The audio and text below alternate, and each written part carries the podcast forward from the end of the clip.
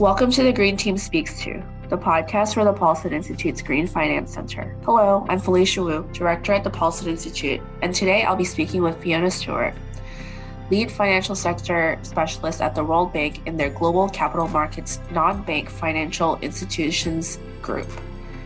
She is leading important research on cutting-edge topics and has extensive institutional finance experience from her time at the O E C D and in the pension fund industry. Fiona, welcome to the Green Team Speaks to podcast. I'm delighted to have the opportunity to speak with you today. You are doing fantastic work on sustainability and E S G, which are continuing to climb on global agendas and attracting much needed attention among various stakeholder groups. We have lots to get to today. Absolutely. Great to talk to you. And I'm a big fan of the work that the Paulson Group are doing as well, Phylicia. Thank you so much for the mention. So I, let's let's start off kind of with one of the hottest topics in the sustainability space, which is biodiversity. And it is, it's just zoomed to the top of agendas in the span of about two to three years. Uh, it doesn't sound like that fast, but compared to green finance that took about ten years, it's, you know, lightning speed in a way. Um, so at the Paulson Institute, we're you're keenly interested in advancing the conversation around biodiversity Uh, in tandem with the need to address climate challenges. So naturally, starting off here, um, what you, you've been doing work on this topic. So I'd like to just ask you for your uh, quick thoughts on the twin crises we have at hand, and, you know, what would be your top three um, key messages or priority areas to be focusing on?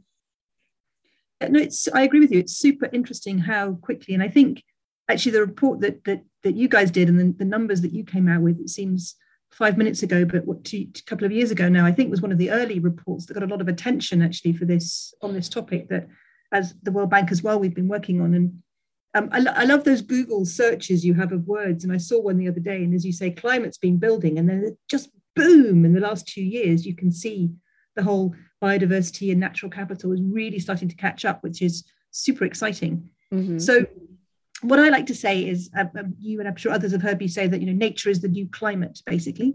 Um, and I think there's, I would say there's two things I think we can really um, differentiate and learn from the, the, the climate world for biodiversity and nature. Um, one we can learn from, and one I think is very different. So on what's different, we talk a lot about greening finance and financing green. I'm sure you've heard that adage a lot. The risk side and then the opportunity side. Right. And I think nature's fundamentally quite different from climate. So on the climate side, we saw a lot of, on the financing green was where we really started to see um, momentum as um, financing of renewables, et cetera, um, the mitigation side um, that really started to take off. And we know how to do that in finance. That's a new business area. You know, we know how to use subsidies and guarantees and get to scale. And we've seen that in solar, et cetera, and a lot more to do. But it was really a lot of momentum on the financing green. And then the risk side, I think the greening finance has, has been catching up with climate. I actually think with nature, it's going to be the other way around. So where we're actually seeing quite a lot of momentum, I think, is on the greening finance, on the risk side.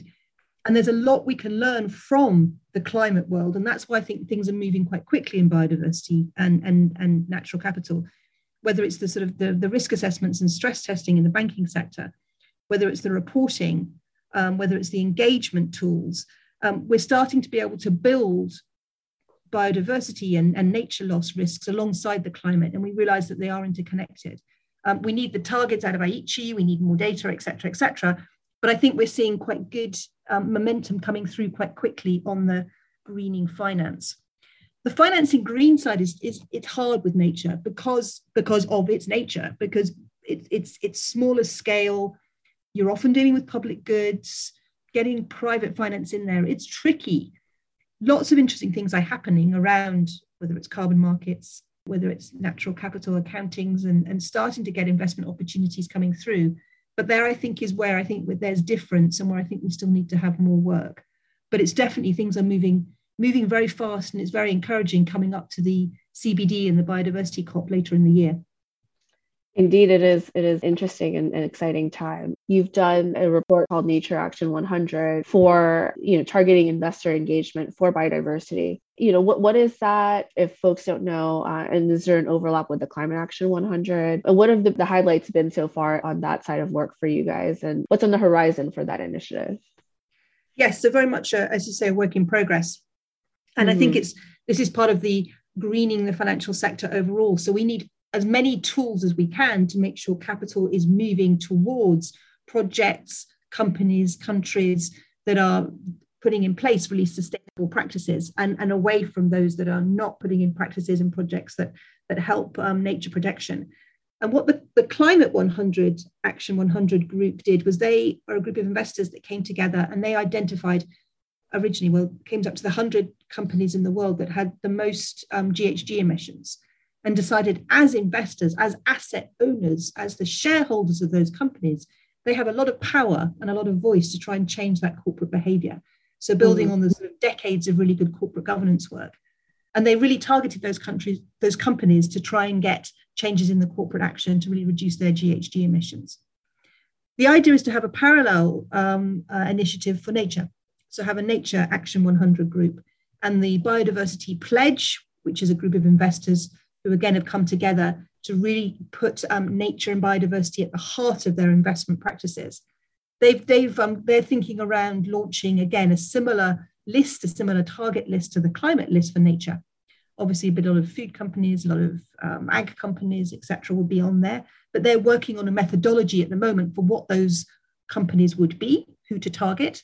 And then together, what's the best, again, learning from the corporate governance world, learning from the climate world, what's the best ways of engagement with companies, which they are shareholders in, to try and ensure that those you know, sustainable Um, you know, circular economy, et cetera, practices that really support nature and biodiversity are put in place. So still a work in progress, and, and I think mm. very interesting. In parallel to that, I would say we're also doing work at the bank, here at the World Bank, on sovereign engagement, because we do a lot of work on E S G, environmental social governance, on the sovereign bond asset class. As I'm sure you know, obviously, uh, all this world E S G started with equities, moved to sort of corporate bonds, but Um, sovereign bonds, sovereign debt is the biggest um, part of many um, portfolios, uh, asset institutional investor portfolios, particularly in emerging markets. What does this E S G creature mean for sovereign debt is a bit of a question that people have been asking. So we've been doing a lot of work on that, including how is it, would investors engage with a country? Investors are used to engaging with companies, but how do you invest with a, um, engage with a country? Mm-hmm. So we've been doing some work, for example, on You know, E S G reporting frameworks for countries, for sovereign debt um, offices. As they engage with investors, they're increasingly being asked all these questions about E S G. How should they engage? What sort of information should they provide? Do they need a T C F D-like framework for sovereigns? So again, on the sort of engagement um, side of things, I think that's very interesting, um, sort of leading edge that we'll see more work on, I think, coming out this year. Uh, yes, and actually, I think that was one of my later questions, uh, you know, c- talking about the sovereign debt potentials and challenges, really expand a little bit more on the, you know, sovereign sustainability reporting practices um, as with regard to nature and where your work has been this moment. And what do you expect coming out of this year with a lot of the negotiations in the lead up to the second half of C B D and the growth of this kind of biodiversity investment angle from investors? So I think, um, as I say, there's two things. One is the sort of engagement angle, as I mm-hmm. mentioned. I think there'll be a lot more sort of engaging with, um, we've already seen groups of investors come together to engage on um, deforestation, for example, or coming together on topics like ocean plastics and things, but particularly set up on the, on the deforestation, there's a lot of um, engagement groups um, that are looking to uh, talk directly to sovereigns as well as corporates, which I think is a very interesting development. And I think we'll see more of that going forward. And as the international sustainability reporting framework is coming together for corporates, a very important development for all of us in the sustainability world, the I S S B, the Sustainability Standards Board that's been put together to come out with those for corporate reporting. I think uh, we can also see that the some of the public sector reporting, I think, will be moving in this direction as well. So what will the structures be for that? How do we make sure that countries with, you know, smaller ministries of finance, less capacity, small debt management offices, making sure they have templates and can help them do that in a way that's as, as easy as possible without overwhelming them, but really right. helps to get the information that investors are looking for and helps them tell their story. The issue in the financial markets at the moment is a lot of the risk of climate, a lot of the risk of nature loss is being, um, is being increasingly recognised. But the asset side is not. The natural capital that mm-hmm. we all rely on to really um, defend against um, climate change, these sort of public, global public goods, it's in emerging markets, but it's not being factored in by, by markets as such. So these natural capital, accounting, et cetera, how countries and debt offices communicate their assets, communicate how they're protecting them, I think will be very important for ensuring that capital goes to the areas, the countries, the corporates that really are defending these global public goods. So that sort of engagement, I think, is and, and reporting is, is, is interesting development on the sovereign side, again, following mm-hmm. from climate and following from the corporate sector. But then we're also working on instruments. So how you help direct the capital as well as the engagement side, how do you actually create investment instruments that direct capital towards these goals? And obviously, we've seen a lot of growth and there's a lot more to come in the green bond market, blue bonds, sustainable bonds, but a lot of the green bond market is very exciting. We're seeing issuance coming out all the time from new countries, different regions, and that's a great way of getting um, investors into countries and, and companies that they wouldn't necessarily have invested in before, but we're seeing a new set of investors coming to countries. Chile, for example, in some of their labeled bonds, mm-hmm. they had a whole new set of investors who not invested in the vanilla corporate bonds of Chile, but actually came through these labelled bonds, through the green bonds, which is very encouraging. These things called sustainability-linked bonds. So not just the use of proceeds, so you say, this is what my green bond's going to be used for, these projects, et cetera. Right, but it right. actually changed the cost of capital based on indicators. So the issuer of the bond, whether it's a corporate or we hope eventually a, a, a, a sovereign, will make um, targets, key performance indicators. If they meet them, then they'll get a change in the cost of capital. And I think that's a super interesting development. We're seeing big developments there in the corporate market. I think there's some coming in the sovereign world as well. And I think that's very interesting for starting to factor these, these, these issues, not just climate, but also nature, into the financial markets. I think they could be a super interesting instrument that we're seeing, I think, will be coming in twenty twenty-two. So... You, you've you've just jumped into the kind of financing greens, as you were talking about earlier on, touching upon, you know, the, the sovereign issues of the blue sovereign bond issues and the sustainability linked bonds. Are you seeing any, you've mentioned the opportunities, but what are some of the challenges that you may foresee in this space as it becomes more, more and more popular? So one of the challenges is that it's, it's, it is a bit of a mindset, a mindset shift, I think, for the debt management offices, because with a labelled bond or with one of these, these K P I bonds, um, you have to think about a whole of government approach. So there has to be green budgeting or green project tagging, for example, behind um, any labelled bond. With the K P I, you'll have to talk to other ministries to see, you know, what are you doing in terms of your reforestation targets, your N D C targets as a government as a whole. So it involves the debt offices, the ministries of finance. It's a really Um, whole of government approach, which is quite new for these D M Os. And, and that can be quite challenging. I think we'll need support and capacity building, and the World Bank and some of our other um, partners and colleagues at the I A D B and elsewhere. We do a lot of work helping um, issuers of green bonds with the reporting, with the sort of budget tagging. You know, there's a lot of support out there, mm-hmm. um, but I think it's still quite a quite a mindset change for, for the debt offices. Right. Um, right. And then I should say that this is slightly separate from the debt restructuring. Mm-hmm. Obviously, there's a big, and there's a lot of, I have reams and teams of colleagues who are much more expert on this area than I am in terms of the debt restructuring agenda. But obviously, that's going to be challenging coming um, even more so with the global situation in the last week or so, right, but coming right. out of the COVID situation, post-pandemic, a lot of sort of restructuring will be will be happening.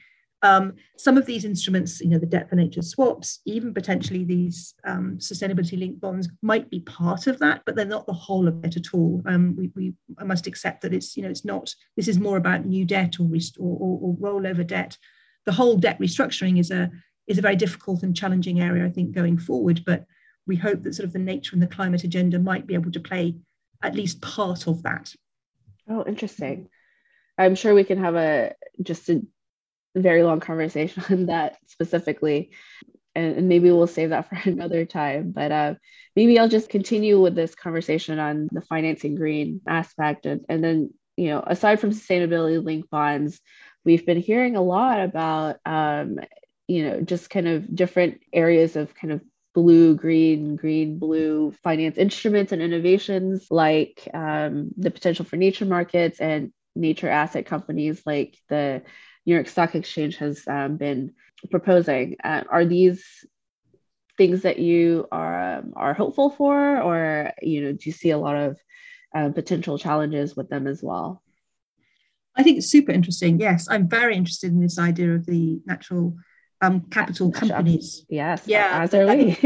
Yeah, I think it's a really interesting idea. I think it. I think it um, needs some more um, thinking through, and and and will obviously be great if we can see some pilots coming through. I know some mm-hmm. countries are looking at this. I, I think it's not particularly. I think the pieces of the jigsaw are there, but it's again, it's a mindset set shift mm. in that um, there's a lot of, uh, you know, very good conservation trusts have been set up, whether it's marine areas or conservation areas. We are getting um, the markets um, coming in with new revenue streams from um, carbon markets, from biodiversity credits are starting to come together.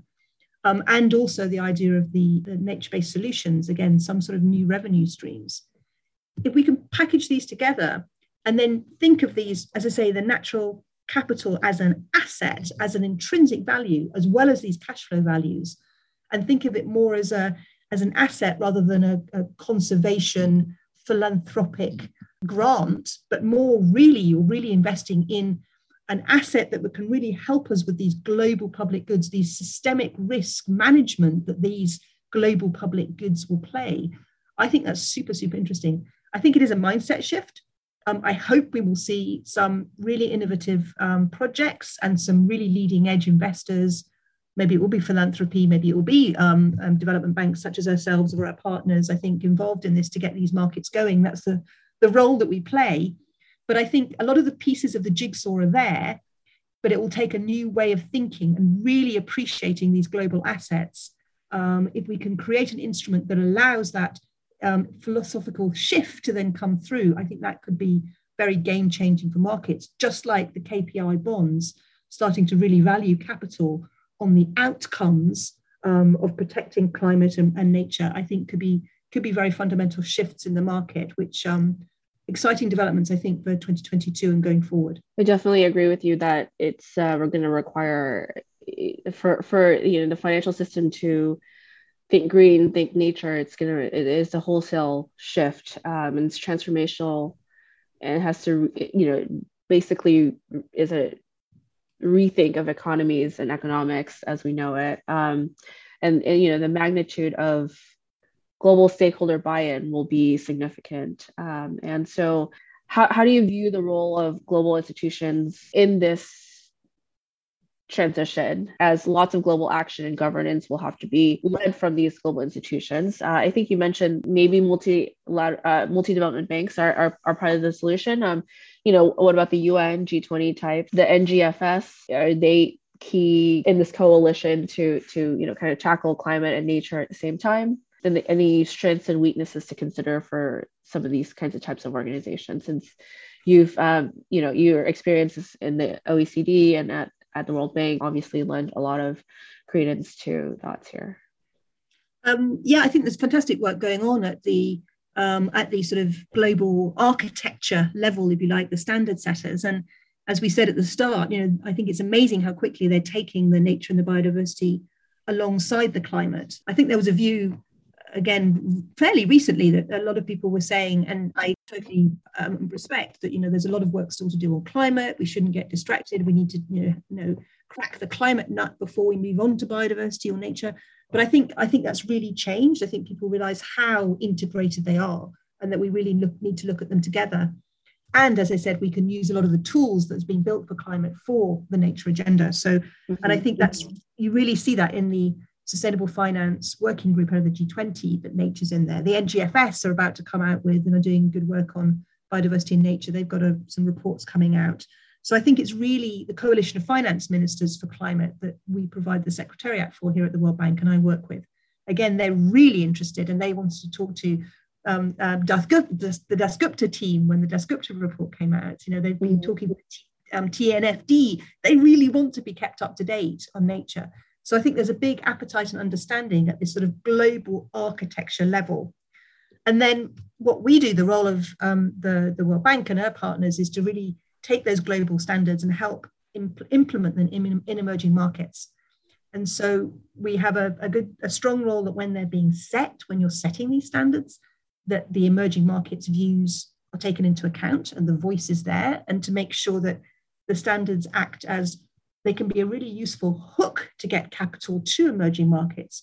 But you need to be very careful and not set at such a high level or at a, at, in a way that's not appropriate for more developing markets, and act as a, a hurdle rather than a hook. So mm-hmm. we, we play a very important role there. And then once the standards are set, we can help implement them into, into the emerging markets. Mm-hmm. So, for example, we've done some um, risk, uh, nature risk uh, assessments for um, central banks in, in Malaysia recently. We were working with them, very good work out of the central bank in Malaysia, which they'll be coming out with shortly, doing a really innovative nature stress test for their banking system, given they're such a natural capital-rich country. It's so important for them. And then uh, reporting, again, working on a lot of sort of E S G reporting in emerging markets, making sure that the frameworks they're building for their own corporates, institutional investors, banking reporting. I've been working in countries like Nepal, for example, that the frameworks they create will be very much aligned with the international standards as they come through and as they develop. So I think there's really good leadership coming out of the international organizations. We need to be very careful and, sh- and really make sure that they think globally, and that they what they're doing is really able to be proportionally and appropriately applied globally. And then, as I say, a lot of hand-holding, hand-holding, and that's our sort of bread and butter work to make sure it gets rolled out in our client countries. Lots of work ahead for you. Absolutely. uh, well, we're here to support um, in, in any capacity, um, but um, I just want to close with a softball, I think, hopefully. Um, what are some of the ways that you live a green or sustainable life? Well, I, I do live in the city. I live here in Washington, D C, so I don't have a car, which I think is one sort of green contribution. But I think it's probably right. also a social responsibility, because I'm a very, very bad driver. So I think it might be a social responsibility as much as a green. Um, and then I think, like a lot of people, I'm I'm eating a lot less meat. I think, like a lot mm-hmm. of people, making the shift just because the, the plant-based um, um, um, alternatives are so good. They're getting better and better. So I Indeed think like they are. People are being much, uh, much less of a meat eater as well. Um, the challenge I have is flying. I have my my family and, and friends are in other countries, so that's uh, that's something I haven't been doing in the last two years. But I I will be doing a bit more, I think, in the next uh, in the next year coming, um, hopefully going forward. But that's uh, that's my challenge on the on the on the green side. But the um, the driving one is less of a challenge for me, given I think I'm a, I'm a very reluctant driver in the first place. Well, hopefully we see some breakthroughs for the sustainable aviation fuel side, right? Um, that would be great. um, but you know, Fiona, thank you so much for taking the time to talk to me today. Thank you for joining us on Green Team Speaks To. To listen to more episodes and learn more about the Paulson Institute's work in green finance, please visit us at paulson institute dot org. See you next time.